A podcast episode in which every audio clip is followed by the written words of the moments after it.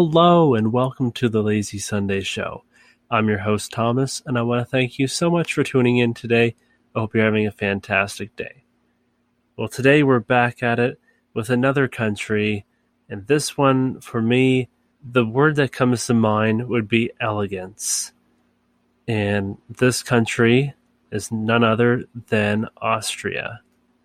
So I want you to sit back, relax, and enjoy the show. Now, I was only in Vienna, in Austria, but there are so many beautiful cities in this very mountainous country.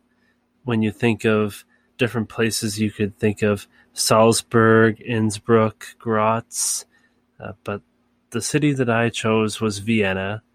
Of course, I go to a lot of different capital cities, and although many are similar, each one I feel has a different type of vibe or a different type of well history, of course. But with Vienna, it just stood out to me just because of how elegant it was. The architecture, the buildings were so different compared to other cities that I've been to. The food was really great, but also the nightlife was something that really took me by surprise. I first went to Vienna way back in 2016 when I had my first real big Euro trip. And I was just coming from Lisbon, Portugal. So, coming from a very hot country of Portugal to go uh, all the way to Austria, I figured, okay, it will be a little bit cooler there. I was wrong. Vienna was very hot for those three days or four days I was there, especially the last day. I think it was 33 or 34. And I thought, man, traveling in Europe in August is very, very hot. But honestly, right from the get go, it was a little bit shaky. When I was flying to Vienna, I was waiting in the Lisbon airport for must have been like an hour, an hour and a half. Uh, my flight was delayed uh, multiple times. Uh, we were connecting through Cologne, Germany. And if you listen to my podcast about Germany, I do mention that when it comes to transportation, especially flights, I don't really have the best luck when it comes to Germany. Now, I had maybe 30 minutes between connecting flights when I landed in Cologne, but luckily my gate was right beside, well, the arrival gate I came out of. But that flight was delayed, and it was delayed for about 40 or 50 minutes. So at this point, I've been sitting around for about two and a half hours just waiting for flights, for delayed flights. With that being said, I want to get to the countries. I want to be there and see as much as I can with little time that I have. So sitting in an airport, waiting and waiting and waiting, that really bothered me. It this was the first time it really did occur to me that I had a delay in a flight. The previous flights were pretty smooth until, of course, Germany. But I love you, Germany. You're still really awesome. um, when I did arrive in Vienna, it was like 9:30, 10 p.m. I was tired. It was a long day. So getting to the hotel, I just wanted to relax, just honestly just pass out. When I checked in, though, I had a really nice surprise. The person at the front desk said that for an extra 20 euros per night, I could be upgraded to like the VIP suite. After all that was happening that day, said, you know what? Screw it. I deserve it. So I went with it, went upstairs, checked into my room, and it was super beautiful. Had a nice view of the canal that was just across from the hotel. There was free drinks in the cooler, uh, food. It was honestly amazing. Probably one of the best hotels that I ever stayed at. Now, in comparison with the hotel that I stayed in Lisbon, which was again not as expensive as this one in Vienna, I had to deal with a shared bathroom for the first time as well. Uh, in Portugal, where here I had my own bathroom, I never had so much appreciation for a personal shower and a personal bathroom uh, after this experience. Now, looking back, I've also been to different hotels that had shared bathrooms, but this was the first time I dealt with it. Of course, each time you deal with a new experience, you may blow it out of proportion a little bit. But, anyways, the next day, slept in. Uh, in fact, I slept in most of the days in Vienna because we were out very late, like 3, 4 a.m., getting back to the hotel, waking up at 10 or 11 a.m. But you need your rest, but also you need time to pamper yourself. And if you want to sleep in on your vacation, then absolutely go right ahead. The first thing that I went to see in downtown was St. Stephen's Cathedral. It's a very iconic cathedral in the middle of Vienna. It's like a Gothic style, but it's just so extraordinary. This was one of the first times seeing a cathedral like it. It blew my mind. Thought, man, this is this is nothing like we have back home. There's so much history involved with it. And in Austria in general, there's so much history that I never untapped when I was there, which makes me want to go back and explore it a little bit more. One of the common themes I found, especially in like the tourist bureaus and the shops were these little keychains or these signs of a kangaroo. It it threw me off. I thought, kangaroo, why? But then I would read the caption and it said, no kangaroos in Austria. Because people get Australia and Austria mixed up, which is, I could see it as a mistake. That's similar to Slovenia and Slovakia, they're very similar spelt countries, and I imagine a lot of mail has gone to Austria instead of Australia, and vice versa. Walking through the streets of Vienna was just extraordinary. Seeing all these buildings, these white buildings, like there were not many uh, multicolored buildings like what you would see in Copenhagen or uh, cobblestone buildings like you would see in Rome. Like it was really, really unique. And I say fancy. Like Vienna is just a fancy city to make it uh, in basic terms. It was very, very fancy. And I felt like as a tourist, going around wearing, you know, not exactly uh, dress up clothes. Kind of felt a little bit weird walking around the city, but at the same time, I'm pretty sure I was more distracted about the new sights and sounds than what I was wearing. Some of the really interesting buildings that stood out for me was the Parliament building, which most Parliament buildings in these countries in Europe, and I would probably say around the world too, are very big, very elegant, just humongous monuments of power, really. The one in Vienna definitely did not disappoint. It was one of the biggest ones that I've seen in my early traveling days. It was just so cool. Like I've been to the Parliament building here in Canada and it's very unique. But to see the one in Vienna was really really cool. Also had a chance to see the Mozart Museum since Mozart was born in Austria.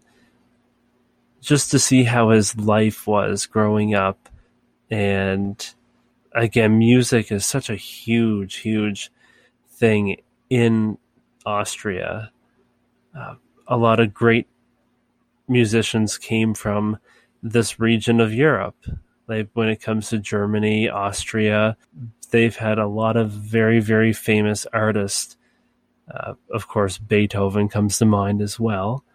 Uh, but to see how they grew up and the type of environment that they grew up was very, very intriguing.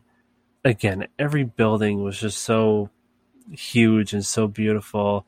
Uh, the National Library, the red velvet walkway where you walk in and you see all of these different books and these ladders on wheels because they were stacked so high you'd have to get the ladder and wheel it over. Uh, of course i imagine the tourist wouldn't be doing that. It would be the employee. But still to have that many books that you need a ladder to go find it that, that blew my mind. And also a common trend was artwork on the ceiling it still blows my mind as well that they can do this artwork on the ceiling and how they had not so much the technology but the know-how to do it and to get up there and paint like these masterpieces on the ceiling I could barely draw a stick figure sitting down on a piece of paper.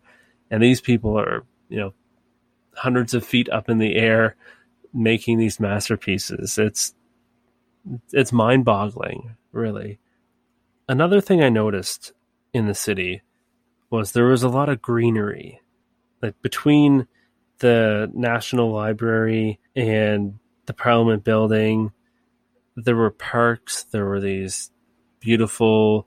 There were these nicely trimmed hedges and just everywhere. It seemed it was so green. Like when you weren't walking downtown, like in the city center, there was lots of greenery with these big, elegant buildings. It was just so, so cool. Like I, I can't describe it any other way. It was just so unique compared to the different cities that I've been to around the world, even now. Now, one night, and it really kind of put things into perspective, and it was almost like a inception type of feeling.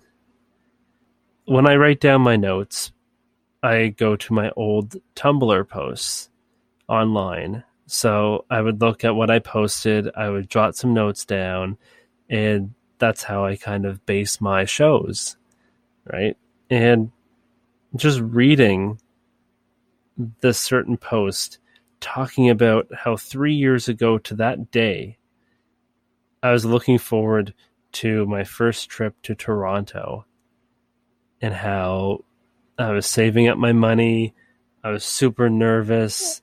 Uh, I took taxis everywhere because I thought I would get mugged. I was super shy. Then reading this post and how at this point this was the ninth country that I've been to. Now I've been to 23. And it kind of puts that into perspective. Like, hey, I've grown again as a person. I've grown as an adult. And life has certainly changed from 2016 to now.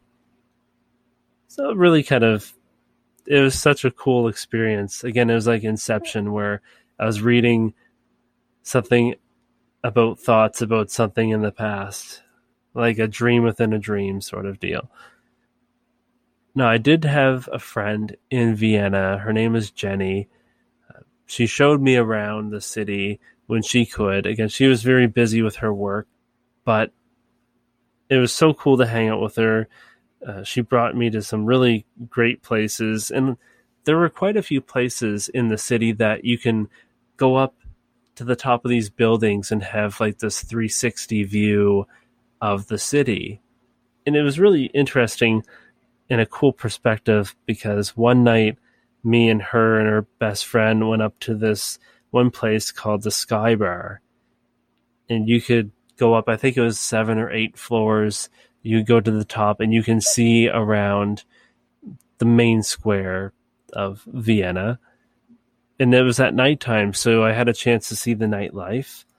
But then a couple days later, we went to this place called uh, the Loft at Hotel Sofitel and that was a 360 view as well, but it was much higher. I think it was like 17 or 18 stories high, and you could overlook the whole entire city in general, which was great to see in the daytime because you got to see more, and especially uh, how the weather was so nice and it was clear skies. I could see all around, which put things into perspective of wow, this is a big city coming from a small village, every time I go to a new city, it's just like, wow. Small town guy going to the big city, I guess. Some other places that really stood out for me uh, was the canal, which is right beside my hotel at the time. There was this nice little walkway that you can go down, and it goes along the canal. And there are these little wharfs, like these little plastic uh, wharfs that you can sit on and you can just lay there, relax, or you can jump off into the canal. And they had a little ladder that you can climb up on.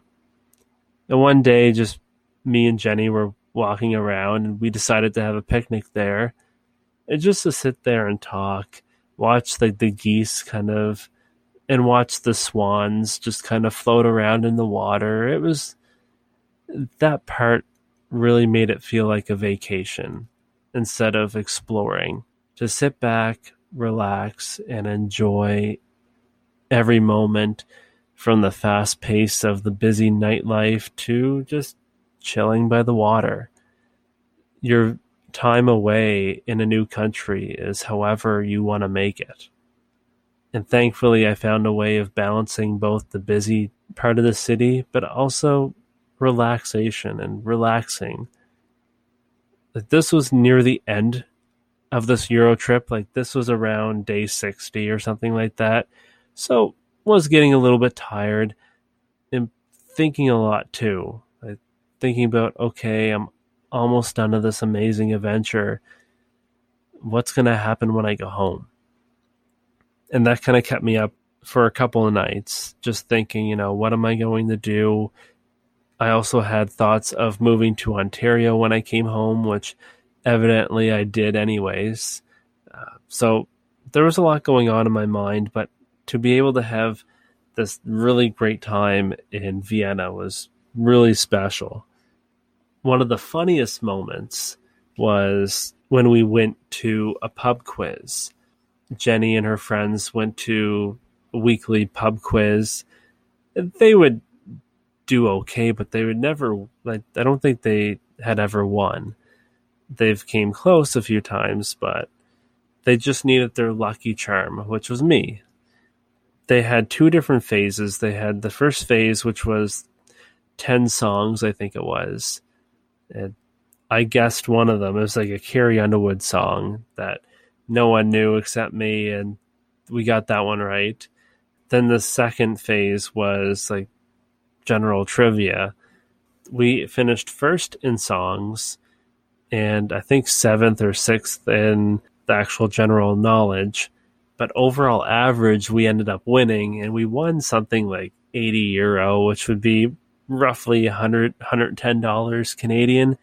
So that bought us a fair amount of alcohol that night. And again, every night getting home at 3 3:30 at night, having a few drinks, like again, that's the culture of uh, a lot of these European countries, especially like the central ones. I, I say central, I don't know if it's the correct term, but places like Germany, Austria, Poland, uh, Slovakia, Czech Republic, they're known for drinking. So if you're not a drinker like myself, it's almost like you have to adapt in that way.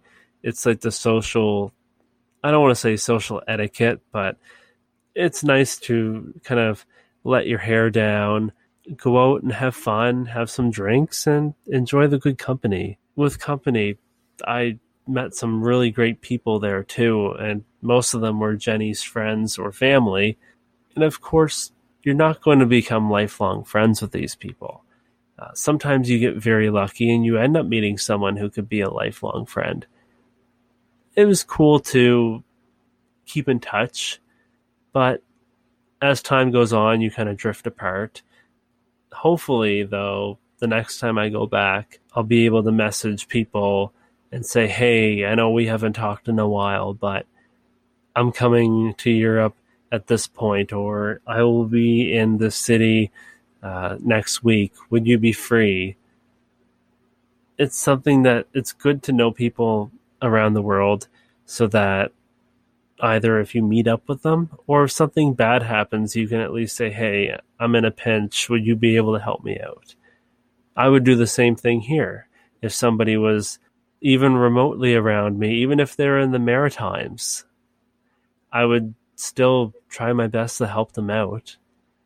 In Canada, of course, it's a big country. If they're on the other side in Vancouver, it would be a little bit harder for me to help, but I would try to support the best I could.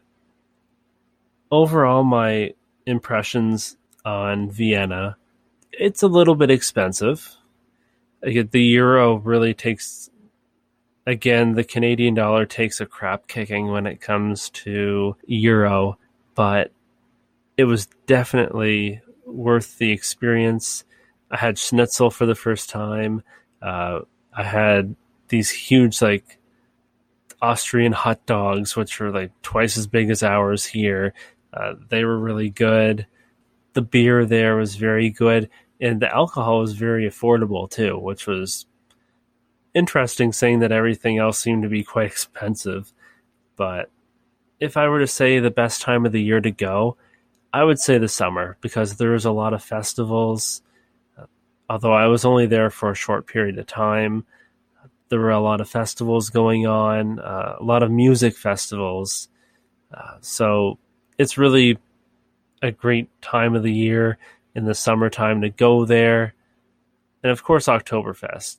That's going to be a time where a lot of European countries like to drink hopefully I'm able to go back. Again, it would be so cool to go to the other end of Austria and Innsbruck, right by the mountains. I had a few friends visit there. They said it was amazing. Uh, Salzburg, I've seen pictures of that. It looks like a beautiful area. Graz, the same thing in the southeastern part of Austria. And it being such a small country, you could pretty well drive it from one end to the other and probably take, I don't know, five, six hours, which for me is nothing, saying that Nova Scotia is about that size. But unfortunately, we're all out of time. I hope you've enjoyed this episode and enjoy these talks about different places I've been to. This is Thomas signing off. Please stay safe. Remember to wash your hands and have an amazing day.